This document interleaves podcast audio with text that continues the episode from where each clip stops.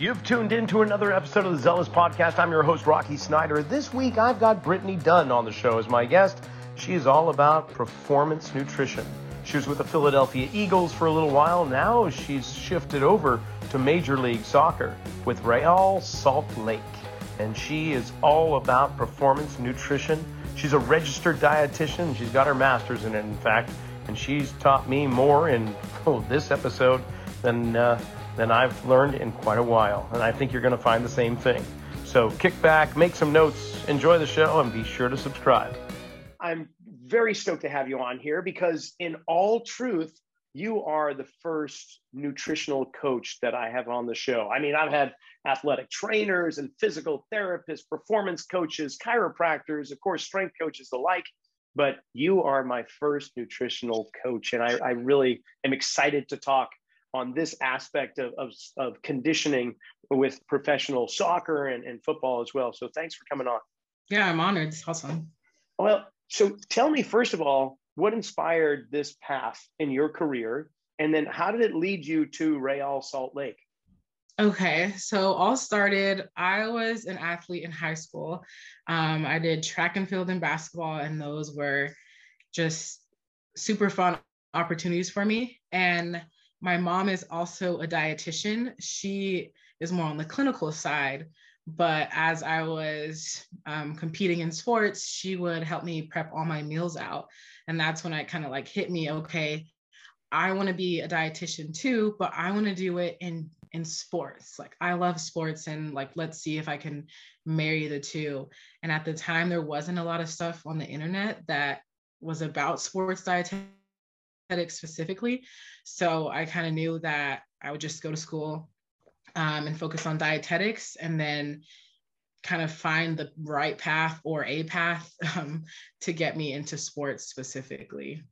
Was she a good cook too? Is she a good cook? Oh, she's a fantastic cook.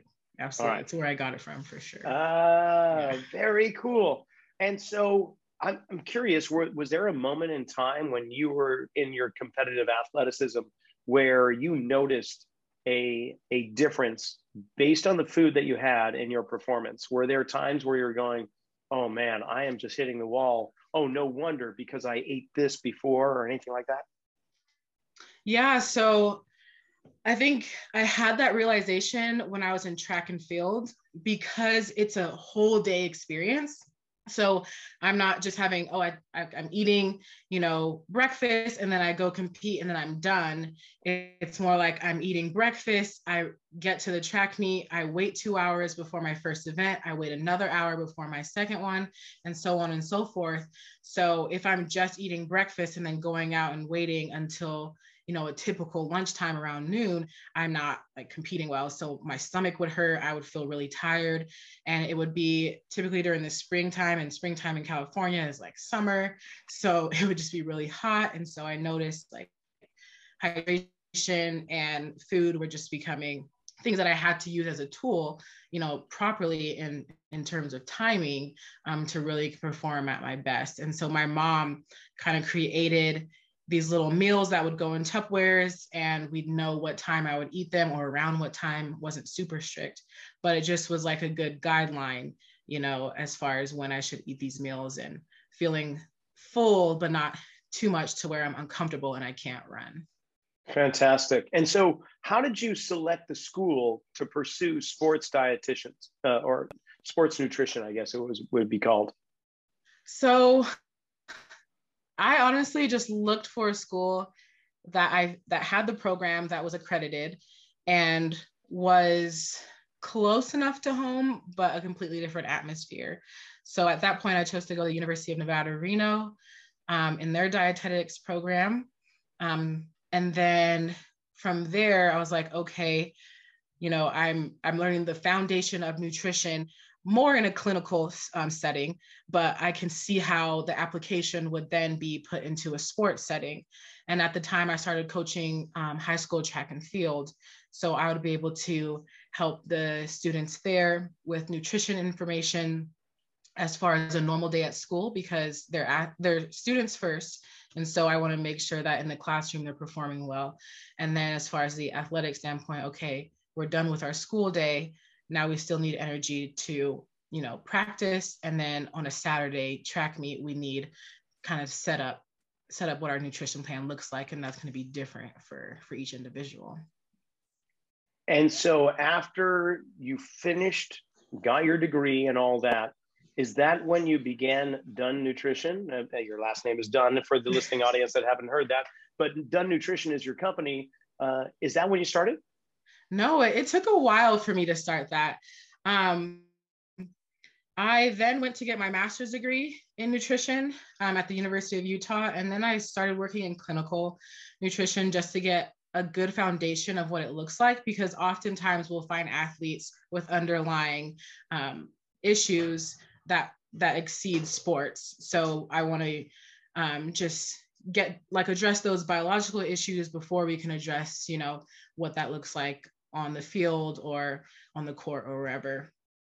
So I worked in clinical in a long-term care facility, and that's really where I started building up my skills in like recipe development and dietary director. And then that's where I had this idea that I got a lot of help from family and friends about what it looks like to have my own company. And it took a lot of confidence boosting for me to, you know, for that to come into fruition. And so it's very new, the business itself, but the idea has been in the works for a very long time. And then aside from being an entrepreneur like that, you found yourself with the Philadelphia Eagles not too long ago. How did that come about? That was fun. So after my clinical experience, I did a fellowship with USA Volleyball during their Olympic year, and got to work with rugby and a couple other sports as well. And then during that is when I was like, okay, I feel prepared in the sports. I feel prepared in food preparation, recipe development, and kind of marrying all these skills that I have together. And then there was this opportunity for a performance chef with the Philadelphia Eagles. And so I put my resume together and I added pictures of all these foods that I had built for other companies and in my previous job opportunities. And, you know, I just was like, this is something I could do. I'm very passionate about food, sports, and nutrition in a way that it all really combines. And I can provide this kind of, you know, one-stop shop for athletes, just to really have a full understanding of what their preferences are, their diets are, and then what their positions are, so that whatever food that I'm providing for them actually fits that. Okay, so a professional, did you say professional chef? No, what was the title of that? Performance chef, yes. Performance chef. Now, does that mean that you were having athletes on the team select you as their chef, as like a private or personal chef? Or were you the one that was everyone, there's the buffet when the team comes in and eats at lunchtime and you're setting that up? What's a performance chef? What's the role of that? Yeah, so what it looks like, so there is the team that does the food for all the athletes in general. And for me, I would specifically work with athletes who have different eating restrictions or preferences. So whether they referred to that as like clean eating, vegan, vegetarian, and then anyone who had any specific goals for their weight. So weight maintenance, weight loss, muscle composition. I would create diets, counsel them, and then develop the menu and recipes for them. And they would come to me for their food at any time. Oh my gosh. Okay. So I got so many questions based on what you just said. So, but we'll try one at a time. So there must have been, I imagine, some players that were very gluten sensitive to the point of almost celiac. Did you have those kind of individuals? No. Okay. Mm-mm. Nothing like that. I had one individual who preferred no gluten, but as far as sensitivity, no issues there. Okay. So then you didn't deal with Hashimoto's either? Mm-mm. Okay. So we can knock that off the plate. Then you're dealing with, I'm imagining, plant-based diet for those that are preferring not to go with a carnivorous kind of eating plan? Yes. All right. And how many, do you see this? I know there's more and more athletes that are taking on the plant-based approach, but did you find that it was very prevalent there, or was it only a minority, only a handful of players? What was that like? It was definitely more a minority. However, everyone on the team was open and willing to ask the vegan players, you know, what is it about? How do you feel on it? Do you feel different? And that kind of changed their mindset a little bit, because those athletes, they weren't tired. They felt better than they felt when they were eating meat. So it didn't push the athletes to become completely vegan, but they were like, okay, I'm open to trying, you know, that vegetable. And sometimes they may not even know what it was or have had it before. But that, you know, ability to try it was there. And that was really new for them. Okay. And then you mentioned positions. Based on different players' positions, they may have different dietary needs. What did that look like?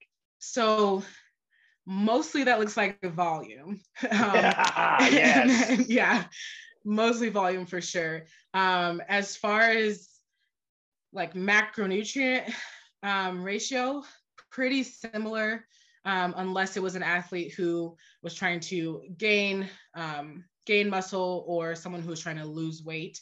That's going to look a little bit different. But if it was a weight maintenance type thing, the main difference you'll see is going to be volume. Now in the vegan meals versus, you know, meals with meat on them, they're always going to look different, just because the volume of the vegan meal is typically going to be greater.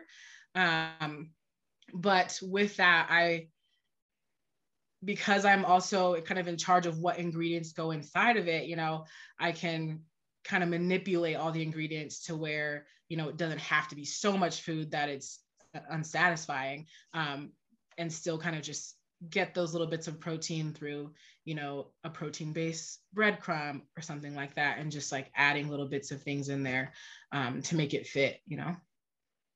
Okay. I got so many questions for you. I really do. I love the trend toward plant-based eating. I'm not a purist by any stretch, but I definitely think that whole foods are really the main staple of what our diet should be about. But what about anti-inflammatories? We're talking about guys that are getting every Sunday, they are either playing in pain or they'll be in pain on Monday. And there's going to be a lot of inflammation. So what kind of nutritional support, you know, we know about turmeric and curcumin, but what other things aside from that, would you recommend for an anti-inflammatory kind of way of eating? So our go-to is just a lot of fruits. We also have tart cherry juice, which is kind of big in our world, both in the soccer side and the football side. It has antioxidants and anti-inflammatories. And then when we talk about purely just food, we want to look at foods with like omegas. So you're looking at salmon, and then walnuts, almonds, and other nuts. And then other things that we want to think about are like beets, any berries, whole grains, and then just things like that. So also like olive oil and flaxseed oil versus something like vegetable oil. So just different things like that can add those anti-inflammatory properties to meals. So that sounds like a phenomenal smoothie in the making, right? Is that where you get them to? Oh yeah, we can definitely work with that. Yeah. Okay. So what would be a great anti-inflammatory smoothie recipe that you could throw at us? I think, so one thing I can think about is our breakfast smoothie. Typically it's just bananas as the fruit, but another option that we like to do is like a PB&J type situation. So we'll use blueberries or different berries that the athlete prefers, or cherries, and that kind of gives it that like berry flavor. And then we add nut butter in there as well. And with that, we can add different things like flax meal, any nuts, whole nuts, or the nut butter. And then using like the tart cherry juice as the liquid that's in there, and just things of that nature, just to make it something super delicious. Oh man, I never heard of a PBJ smoothie. Now you got me drooling. So, and then speaking of peanut butter though, I understand that can be on the rancid side when it comes to butters. So do you go for cashew, almond? What's the preferred nut that you typically go with? I prefer almond butter because when you are thinking about like the taste side, when you taste it, it's more like a nutty flavor than it is the flavor of that nut specifically. So when I'm eating peanut butter, like we know that this is peanut butter, but when I'm adding it to, you know, some protein balls, or if I'm adding it to overnight oats, it kind of just creates like a deeper flavor, like a nuttier flavor than it does like just the almond itself, or like peanut butter where I'm just tasting the peanut butter over, you know, all the other ingredients that are inside of it. So from a flavor profile, and then from the nutrient side as well, almond butter is accepted pretty well. And when you think about quantity and measuring the quantity of foods, are you doing that by calories, or how do you do that? So typically I'll do it by what their position is, and then I'll go by macronutrient ratio, and that will be determined by their goals. And then from there, I just put a meal together that fits within there. So definitely a lot of math and a lot of planning prior to what they get to see on a plate. Okay, explain that a little bit more for me, because I know what macronutrients are, but how does that play into the overall plan? Yeah, so we think about, when I say macronutrients, I'm talking about protein, carbohydrates, and fat. Carbohydrates is basically our number one energy source when we're out there performing. So we want to make sure that one, their body can, you know, have enough energy to play on the field, come back, recover as well. And then also the right types of carbohydrates as well. So if we have 30 minutes and we're going to step on the field, I'm going to choose a simple carbohydrate, which could look like fruit snacks. It could look like a piece of fruit. It could look like a Rice Krispie treat. Really just depends on the athlete's preference. But then if they have 2 hours before their meal, we can do brown rice or pasta or something that will give them that energy that will be maintained throughout, if that makes sense. Then we're going to go to protein. Because they're athletes, their muscles are always being used. And so to regenerate their protein source and their muscles and have a better option for recovery, and we're going to make sure that there's enough protein in their diet. And then when I think of fat, I think of fat-soluble nutrients. I think of joints. So I think of as far as protection. And so I'm making sure that, you know, we're not going to overdo it there, but also enough for their body to function as it should. And when it comes to fats, I imagine you're thinking about avocado, no trans fats, but omegas. So like you mentioned, salmon. What other sources of fat are you looking at? So looking at anything like in nuts, or just the cooking method as well. So if I'm marinating meat, if this is an athlete who the fat content doesn't matter, I'm not too concerned. But if it does, then okay, we're going to use a marinade that has no fat in it, and just different options like that. So changing the cooking method to where we're not super concerned about the fat content. And as you were the performance chef of the Eagles, how many meals were you cooking like a day? So I would have anywhere from 12 to 15 athletes personally. And then I would also make all the vegan meals for anyone who wanted it. So that was an additional like 6 meals or something like that. And then we did breakfast, lunch, and dinner. And then the day before games, we did snacks as well. So that was the 4th meal late at night. Oh my gosh. And there's over 60 guys on the team. You had 12 to 15. So there were 4 or 5 other performance chefs, I imagine? No, just one performance chef. And then everyone else did like the main food. Okay. So you were more or less the executive chef. And then you no, by any means. I was definitely under, but I did have a lot of freedom and creativity for kind of my area and what I got to do for sure. Well, how did they select those players? Because they needed to gain weight or lose weight, or they had certain restrictions?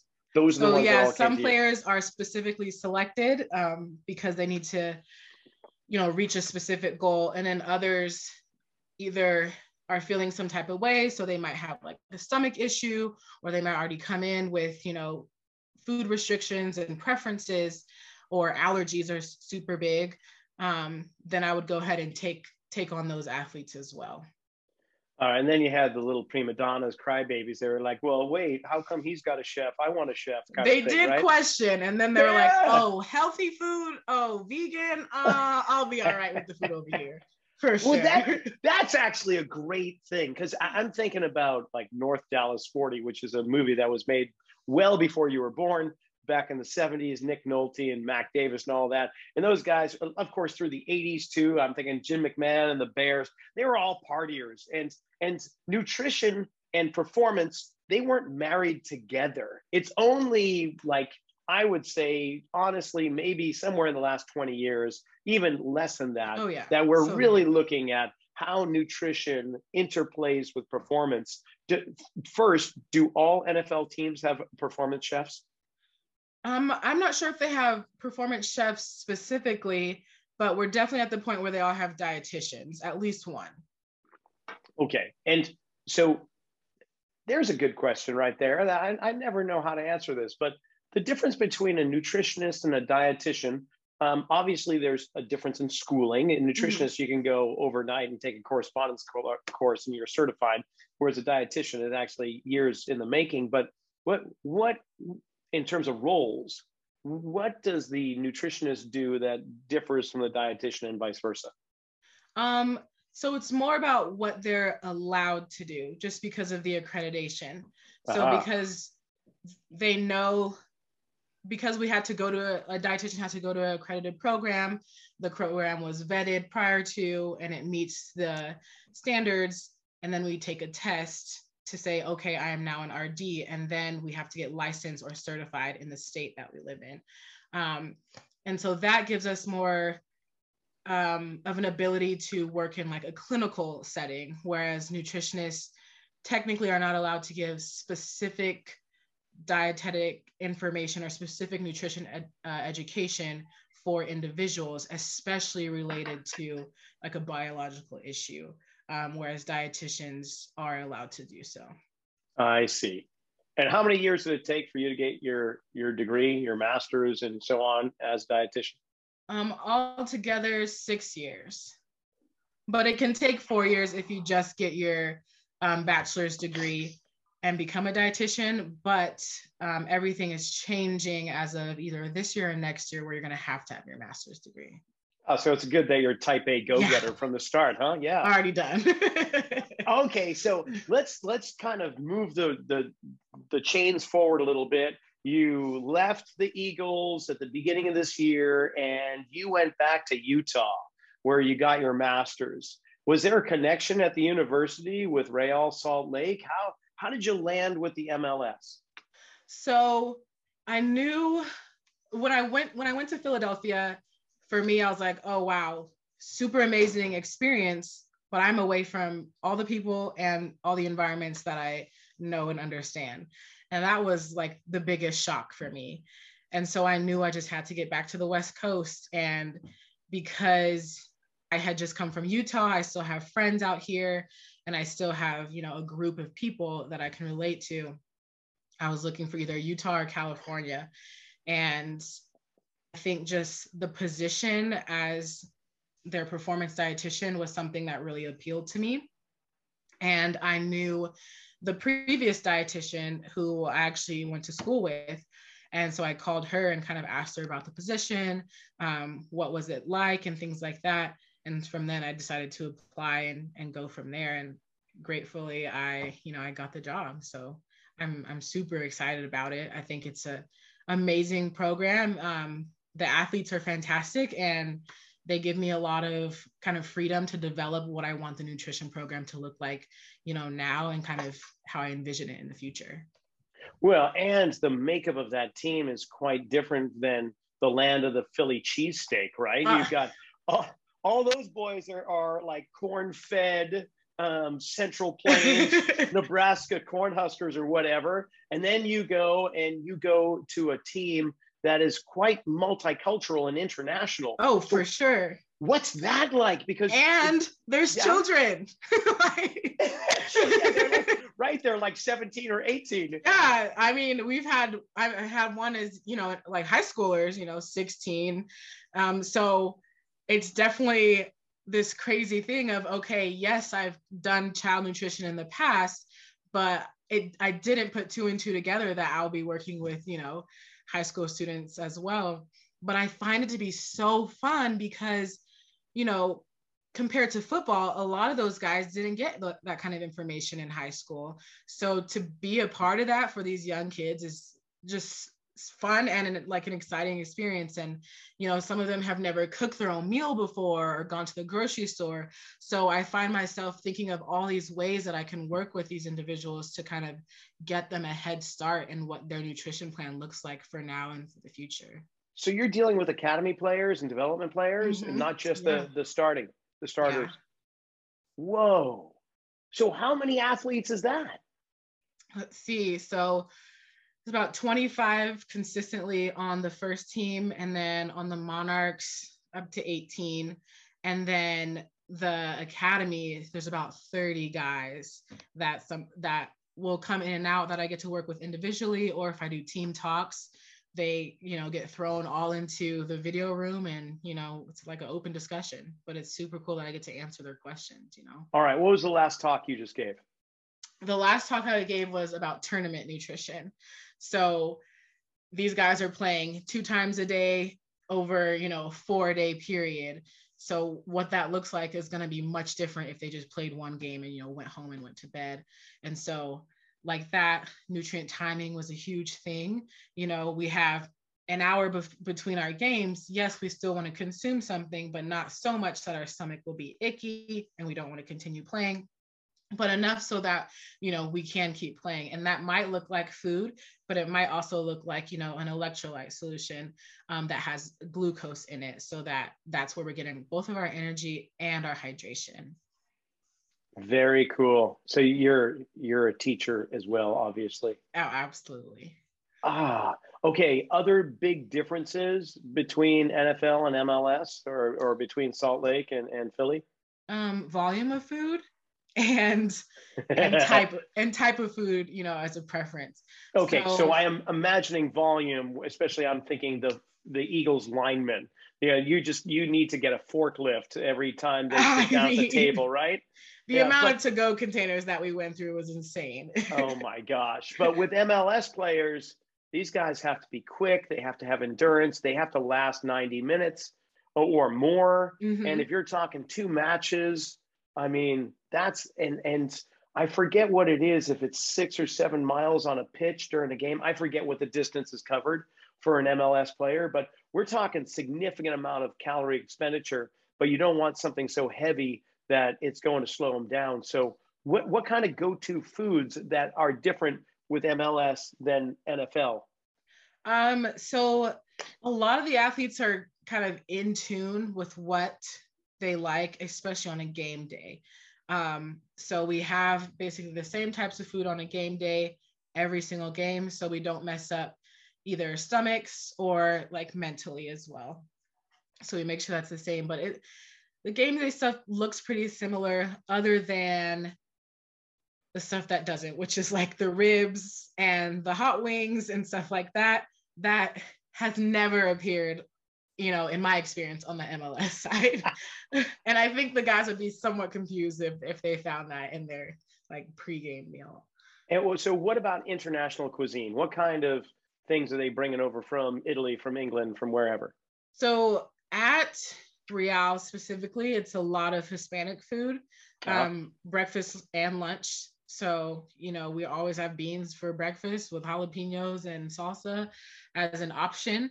But then I want to say like 3 to 4 times a week, we have, you know, Hispanic food or just some kind of Latin, South American food. Other than that, we do have a bit of Asian food, a bit of Middle Eastern food, but nothing too specific to any other athletes, mostly because it has to be something that's well received by everybody, if that makes sense. Yeah, it does. Now, of course, you and I both living in California, at least you're growing up here, we're no stranger to Hispanic food, right? No, and in fact, I got to have it. But I'm thinking about the macronutrients, and there's always like this juggling of how much percentage of carbs versus protein and fats. Well, with the Hispanic food, it seems like it's obviously very heavy in the carbs, which could be good for energy, right? But then it almost feels like there's a higher level of fat than there is protein. Is that right? I think traditionally, yes. And I think that's because the way it tends to be cooked, but definitely having like a relationship between the dietitian and the kitchen staff really helps kind of bring in, okay, we want these flavors, we want these textures, we want this. Okay, how are we going to make that appropriate for what the athlete's nutritional needs are? So kind of being in like this team setting, okay, we're all here for the athletes. They want this and they need this. Now, how can we marry those two ideas together to where they're getting what they need, but also through the flavors and the familiarity of the foods that they need?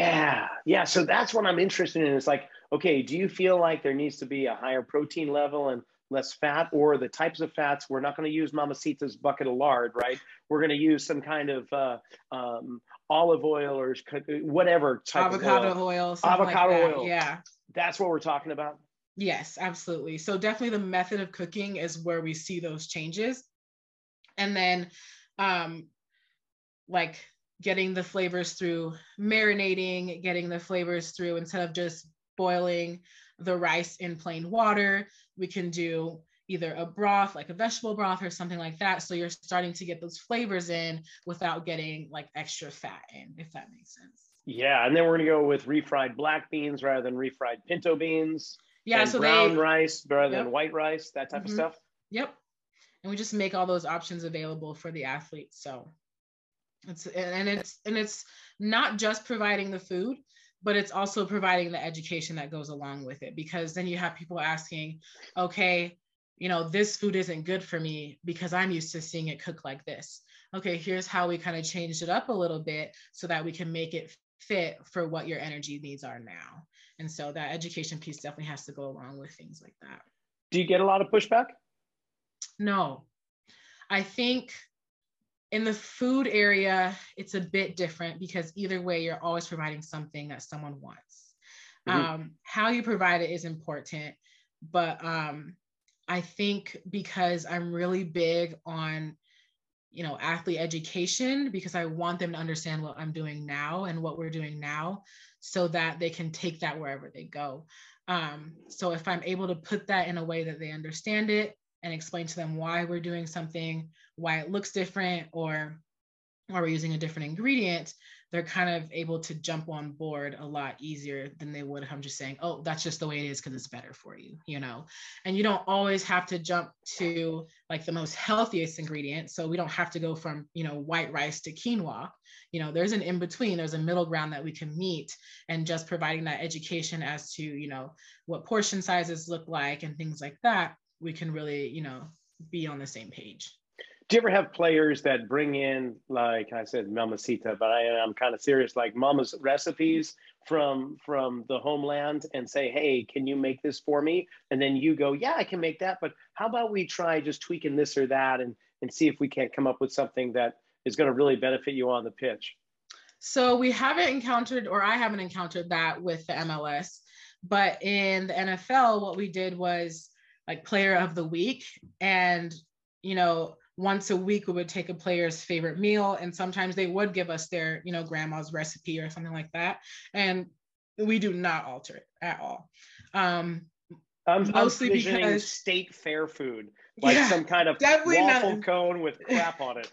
Yeah. We've never made any of that in the kitchen.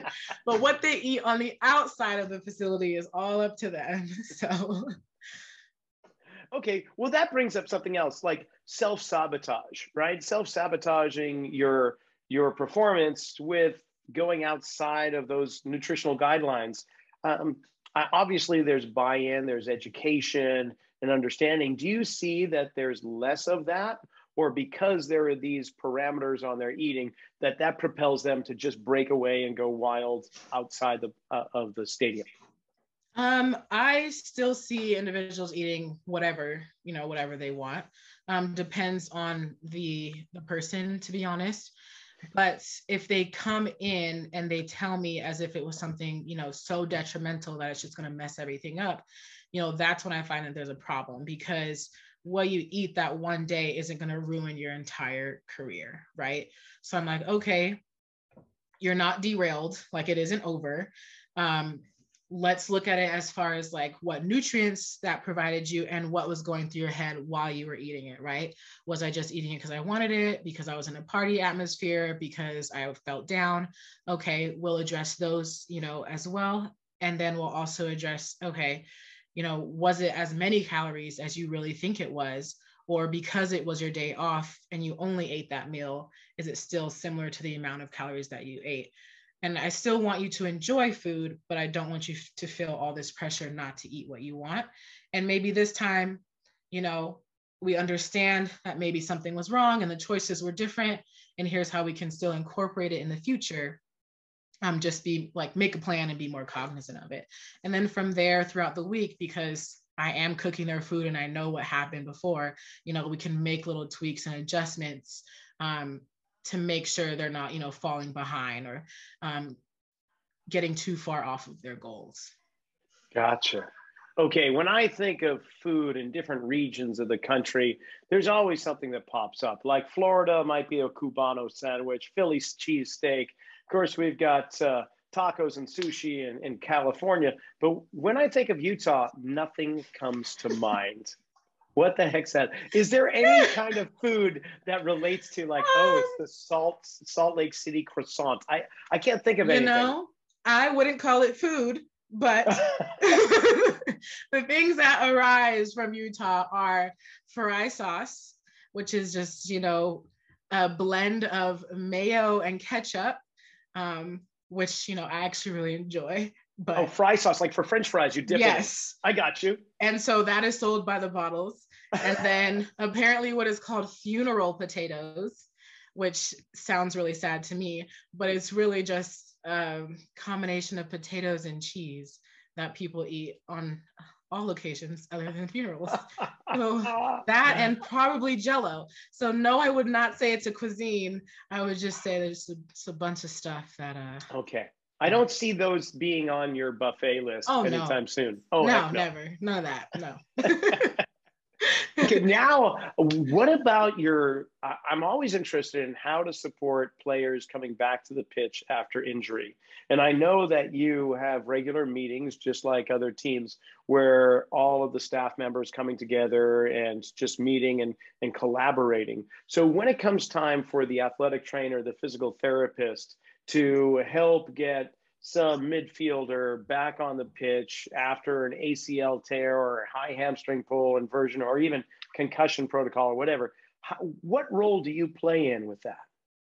So I have kind of developed protocols just for different injuries, whether, joint, muscle, head injury, and I've got a lot of help from other dietitians kind of to put this together and kind of refined it for the MLS athletes.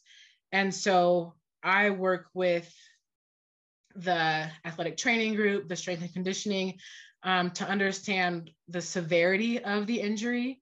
And so what that starting point looks like, and then the length of recovery. And then if that athlete is going to have a surgery, what that looks like as well, because, needs are going to change.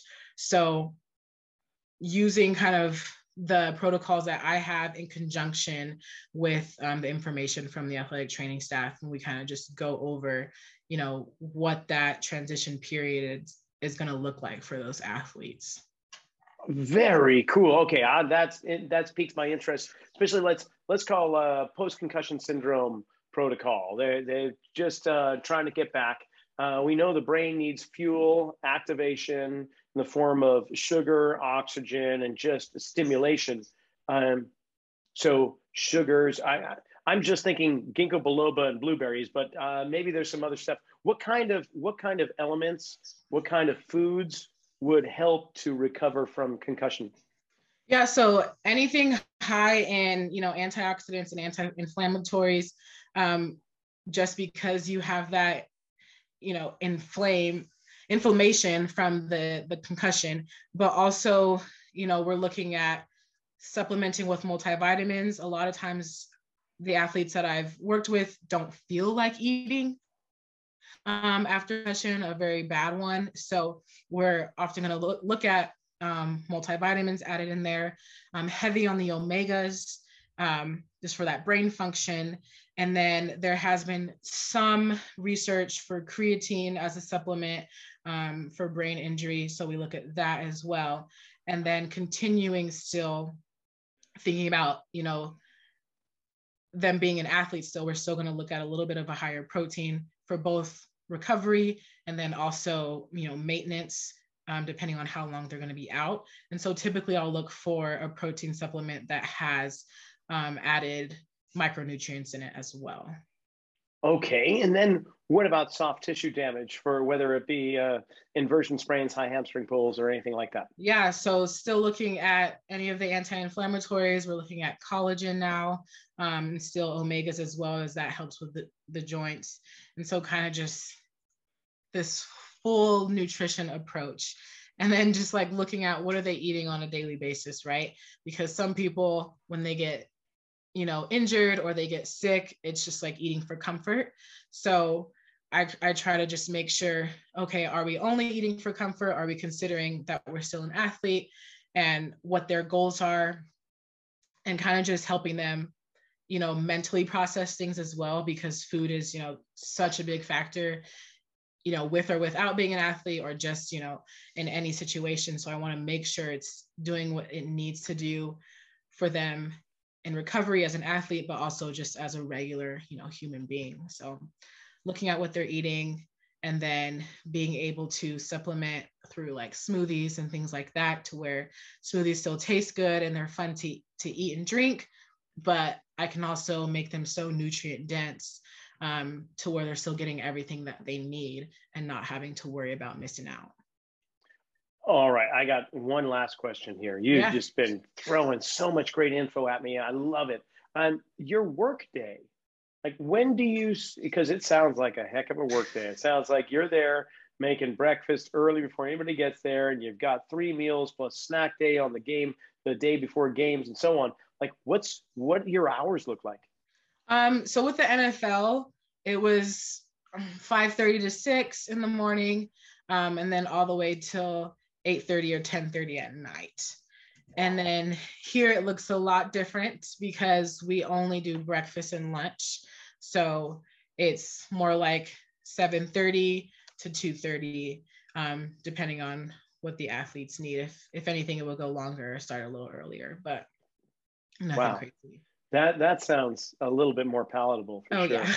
Yeah. Okay. And with Dunn Nutrition, that's still operating right now, right? Absolutely, you're doing those. So, and you can have athletes from all over utilize your services and guidance?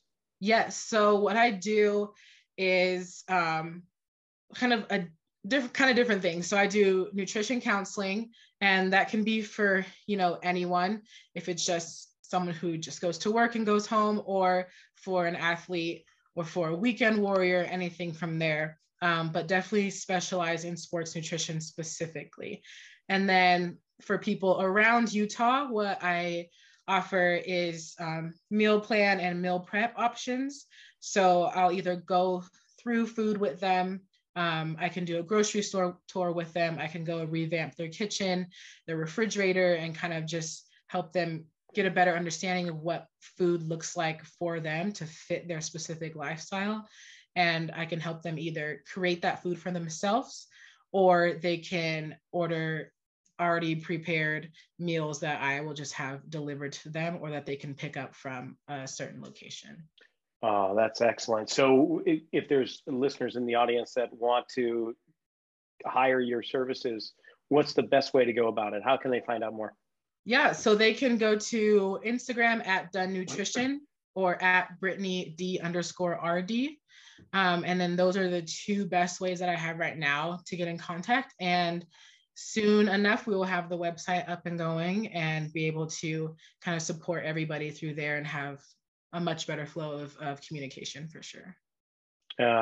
Super. Well, I'll definitely have some athletes of mine probably giving you a call in the not distant future. So Brittany, this has been great. I really appreciate your time coming on, and I love your expertise and the insight and information you've shared between the NFL and Major League Soccer. I mean, that's, yeah, you're on a good tour right there. Anywhere you want to go next? Not that you're, I mean, you're just settled in. So if anybody in Real Salt Lake, there you go. You're staying always there. My goal was the NBA. High school me knows that I want to work for the NBA. So. All right. One day. Okay. So that means the Sacramento Kings? No, it would be the Lakers as the number one. Why you have to go there? That's where I'm from. We were getting along so well. I grew up in New England, so I don't really like the Eagles, and the Lakers are even lower on the snow. My dad would want it to be the Warriors, so that would work too, but definitely, yeah. That's a sore point right now too. Sorry, Dad. I'm sorry I couldn't please you. And that's a wrap for this episode of the Zealous Podcast. I want to thank Brittany Dunn for coming on. Check out Dunn Nutrition, also what she's doing with the MLS in Salt Lake and all the things she has to offer. If you're an athlete or perhaps you're a coach, but you would like someone to help your athletes reach that next level when it comes to proper fueling, she's the one to see. Until next time, be sure to subscribe. We're here every Monday, 6 a.m. Pacific, 9 a.m. Eastern. We'll see you next week.